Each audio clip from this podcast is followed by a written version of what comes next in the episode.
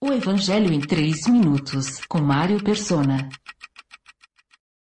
Um fariseu convida Jesus para uma refeição, e enquanto ele está à mesa, uma prostituta entra na casa com um frasco cheio de perfume e, prostrada aos pés de Jesus, começa a chorar. Suas lágrimas molham seus pés e ela os seca com seus cabelos, beijando-os e derramando perfume sobre eles. O fariseu indignado pensa consigo: hum, se este homem fosse profeta, saberia quem nele está tocando e que tipo de mulher ela é, uma pecadora.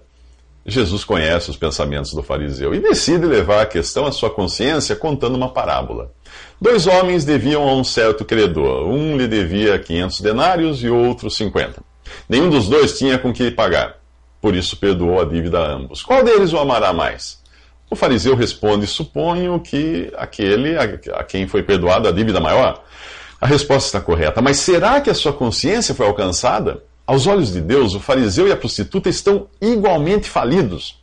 Ele pode até dever pouco e ela muito, mas Deus oferece a ambos o perdão independente da dívida. Aparentemente, apenas a prostituta tem a convicção de sua dívida ter sido quitada. O fariseu nem sequer se deu conta do quanto deve para Deus. Dirigindo-se ao fariseu, Jesus diz: Vês, vê esta mulher? Entrei em sua casa, mas você não me deu água para lavar os pés. Ela, porém, molhou os meus pés com as suas lágrimas e os enxugou com seus cabelos. Você não me saudou com um beijo, mas esta mulher, desde que entrei aqui, não parou de beijar os meus pés.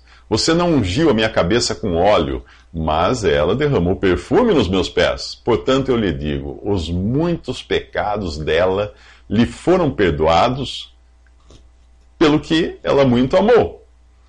Mas aquele a quem pouco foi perdoado, pouco ama.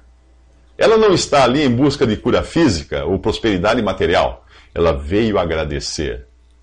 Se ela ama tanto assim, é porque a sua fé lhe dá a certeza de um grande perdão.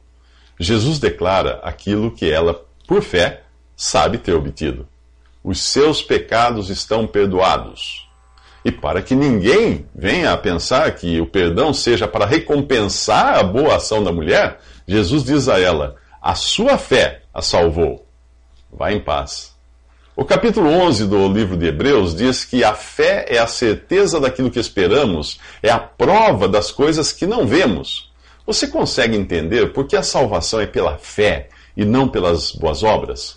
Nos próximos três minutos, nós encontraremos outras mulheres que foram igualmente perdoadas de seus pecados e agora seguem a Jesus. E não apenas o seguem, mas o servem com seus bens.